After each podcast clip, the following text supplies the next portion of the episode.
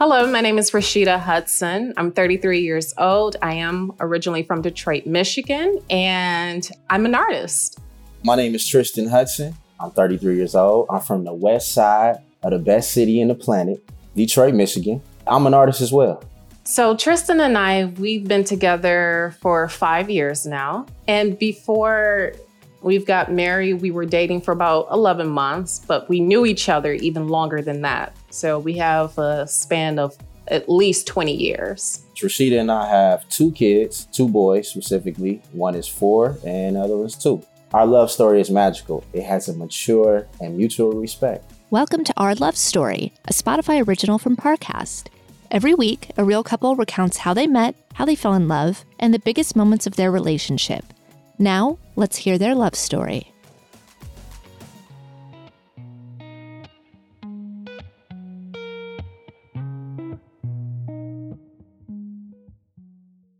It feels like we're all being told to go on this diet, take that supplement. Ozempic will give you depression, but you know what'll cure that? Weed. Or you could try to balance your hormones. At Science Versus, we're like, what the f is going on? Forget the crap online and listen to Science Versus. Just the facts.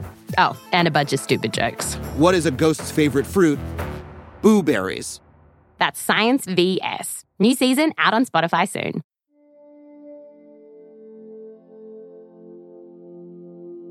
So, my dating life, oof, before I met Tristan, oh gosh, I pretty much had given up on love. I got to the point where I just had to like have a talk with God and say, you know what, I'm just take my heart because every time I end up giving it to someone, they end up crushing it. And I said, you know, I'm, I'm just done. I just, I have to focus on me. Oh man, my dating life before I met Rashida was wild. A month before, I had a girlfriend. We broke up, but I was also still seeing my ex girlfriend. So I was cheating. I was being a terrible person. And I was also messing with other girls at that same time. So I was in a love triangle, was messing with other girls. I was working. It was wild. I was a true bachelor or a man horse, they call it. Tristan and I, we met actually in junior high sixth grade to be exact. And it was funny because in the seventh grade, or should I say in the sixth grade over the summertime going into the seventh grade, I realized I was with one of my friends, like, oh my gosh, it was an epiphany. I think I have a crush on Tristan. So when the fall season started, I didn't know how to act around him. So I was like, okay, uh, and then I would hit him. There was like these love taps. I was always punching on him. I don't know. And then the eighth grade came, and then we were just kind of like best, you know, friends. It was kind of like we were hanging in the same group of friends, and you know, we went to our dinner dance together. And then 16 year when we turned 16, we dated. He broke my heart, so we took a 12 year hiatus. I kissed another girl, but I mean, we was kids. Who didn't do anything stupid when they were 16? You know, at that point, I wasn't thinking with my full mind. I wasn't developed, and that's all it was but I mean, I, I realized growing up that you know that definitely can break somebody's heart, especially if they like you. I'm just saying this: you cannot told me in a million years that him and I were to ever reconnect. It just, I would no, no, not at all. And somehow, some way, he reconnected with me on social media, which I was ignoring and I was like, okay, whatever. And then somehow, I don't know how it happened, but he ends up having my number. I guess I gave it to him and he calls me randomly. And how that happens is he first opens up the conversation is Rashida, this is Tristan. Do you forgive me? I mean, I was shocked. Yes, I forgave Tristan. However, it was kind of like, okay, this is random. I haven't talked to you in like almost 13 years. And why are you calling now? And why are you talking about something that happened when we were 16? I'm over it. and so he just said, Well, I just felt terrible. You know, I've been, you know, doing some channeling on myself and trying to figure some things out. And I just want to, you know, make sure you were okay. And then from that first conversation, for some reason, we kept talking. And it was October. And next thing you know, we're talking some more. And I don't know, those old feelings were starting to come back. And I'm like, okay. Mm-hmm. And then of course, I'm kind of like keeping my guard up because I'm like, I know what happened in our past. I know our history. I just want to make sure that this doesn't happen again. But for some reason, it just felt natural, given that like 12, 13 year hiatus, not speaking or seeing each other at all. He went to go experience life, so did I. And it's to the point where when we did finally meet in person, there was nothing I want to change about him.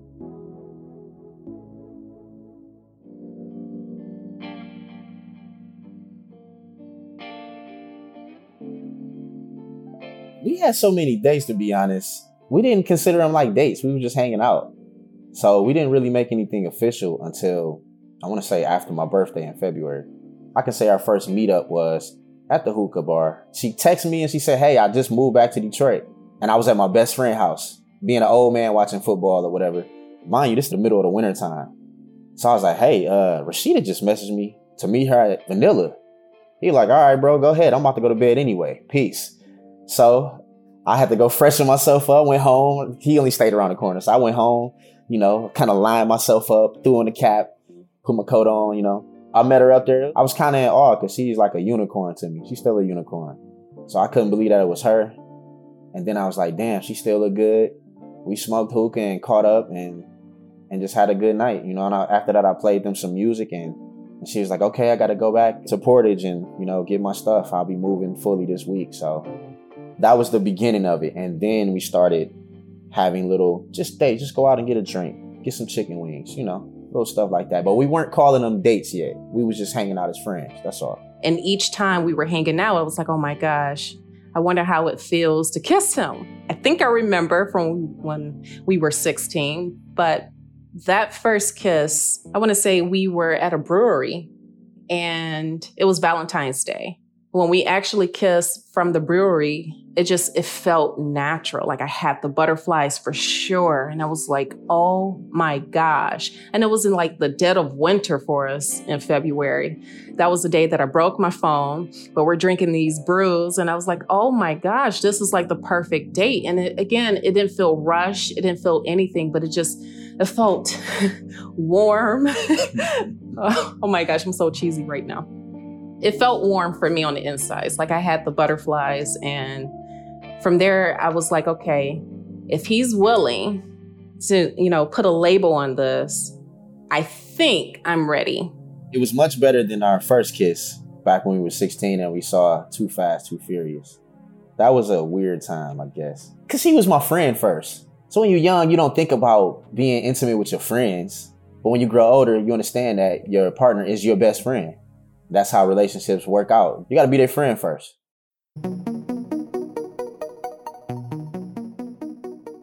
the first time we said we love each other and how we felt, I want to say he said it first because I was hesitant. I was kind of like, okay, I'm not going to put my cards out there just yet and lay them out for you if it's not being reciprocated. So, you know, if you make the move, I will follow.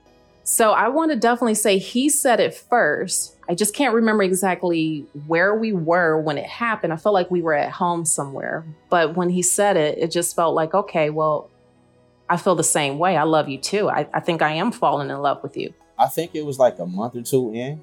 I do remember us going to my friend's house. In my mind, I knew it, like she was the one standing in his living room. Everybody was wishing me a happy birthday because me and him, his birthday's in January, mine's in February. We decided to have a party together. We went over there. We had a group of small friends. And in that moment, I was like, yo, I love her. She's the one. I guess it was how she was interacting with my friends, how they was having a good time or whatever the case may be, I knew that I was comfortable with telling her. So it was definitely in those first two or three months of us dating that I said, uh, I love you.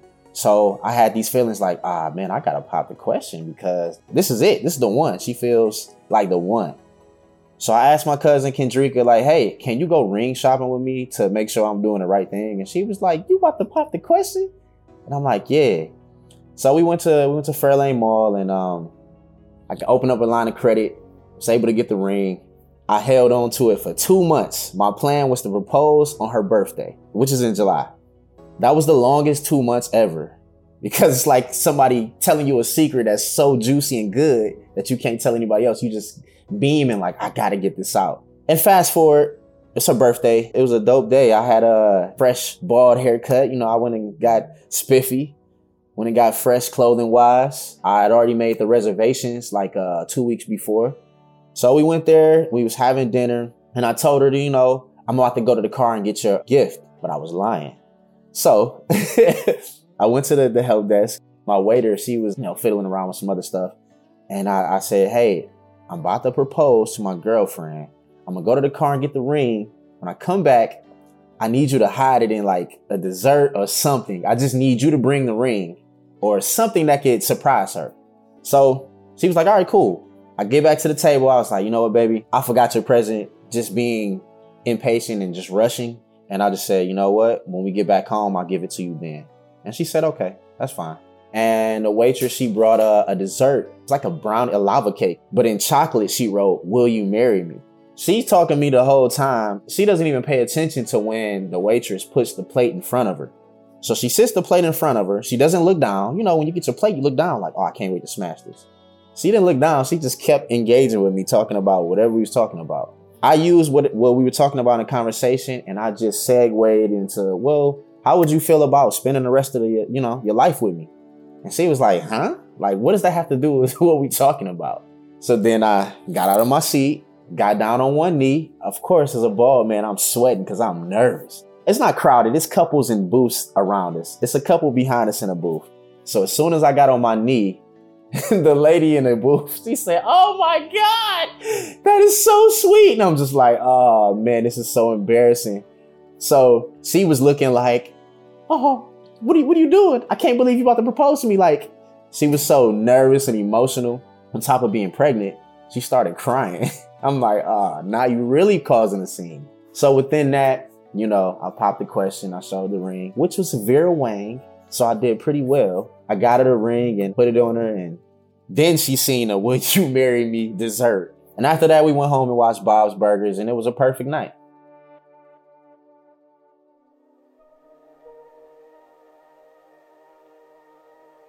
We didn't have a wedding. We did like many people do. We went to a courthouse and got married, got our nuptials legally taken care of. Because at the time, we didn't have the money. We were moving out here to Los Angeles, and um, it wasn't a last minute thing. It was like, okay, if we're gonna get married, we got to get this happening, get this going now before you move to California. It was December. It was December 4th. It was a Friday. Very cold.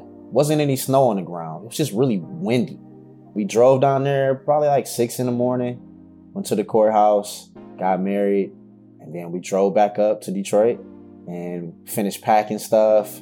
But I'm definitely gonna give her the wedding of her dreams. We already know what song we're gonna walk into during the reception.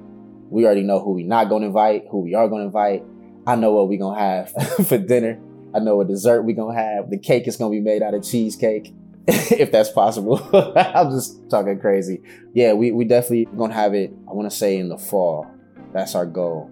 The wedding of my dreams, I will have to say, is definitely fall, fall like. And so, with that being said, I do see myself having my dream wedding in Michigan.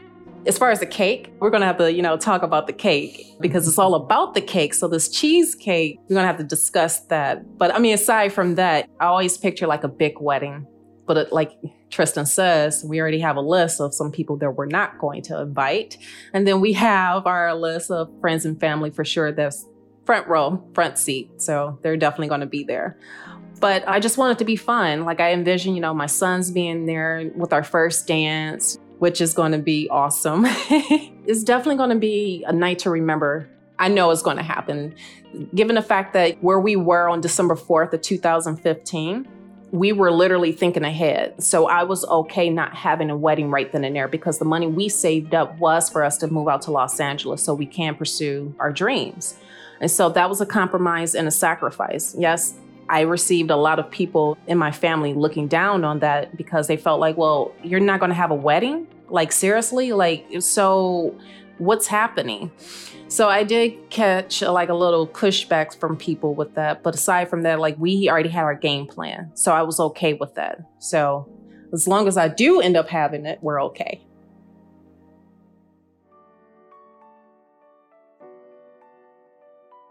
What I love most about Tristan, our marriage, I would definitely have to say is our communication, our understanding of one another, that mutual respect. Because it's important when you're in a relationship, a marriage, any type of union, if you don't respect one another, you don't have anything.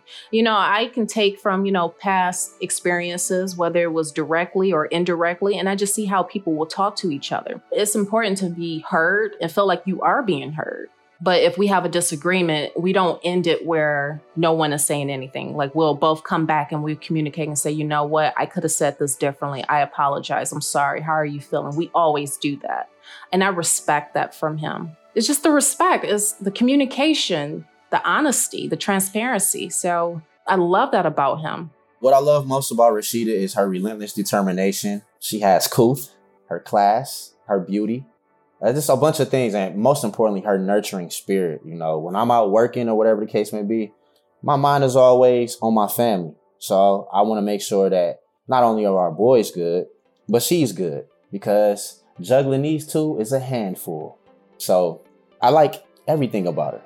Like I told, she's a unicorn. So I just find this mysterious mystique about her that that I admire so much. I tell her that, but she don't believe me. What I'm most excited about looking ahead about our future is just the foundation that we created. We personally created this foundation. We've been through it, you know, trials and tribulations, financial setbacks, growing together, you know, experiencing what we call parenthood. And I'm excited to see, looking back, what we've created and how it's blossomed, how it's progressed, and just being in this beautiful home and kicking back. Our boys are running wild free in the backyard and just have open space. And it's just like, wow, it's really the good life. And it's very comforting. So when I think about the future, it's a comforting feeling. When I think about our future, uh, I think the same thing. Big house that I'm a build, have built, that we probably will never leave from. Right, we'll pass it down to our kids. Having successful paths in our careers each. Building the foundation for sure. We want to have more kids. We come from good families that are like I guess you say big families. So I definitely want to have a big family and just the notion that we're good. You know, I want my family to never have to worry or need. You know, it's always there. I want to be a protector for my kids until they 50. I'm still gonna say, you guys are my baby. I see our future as being rich in spirit, monetarily, and everywhere else.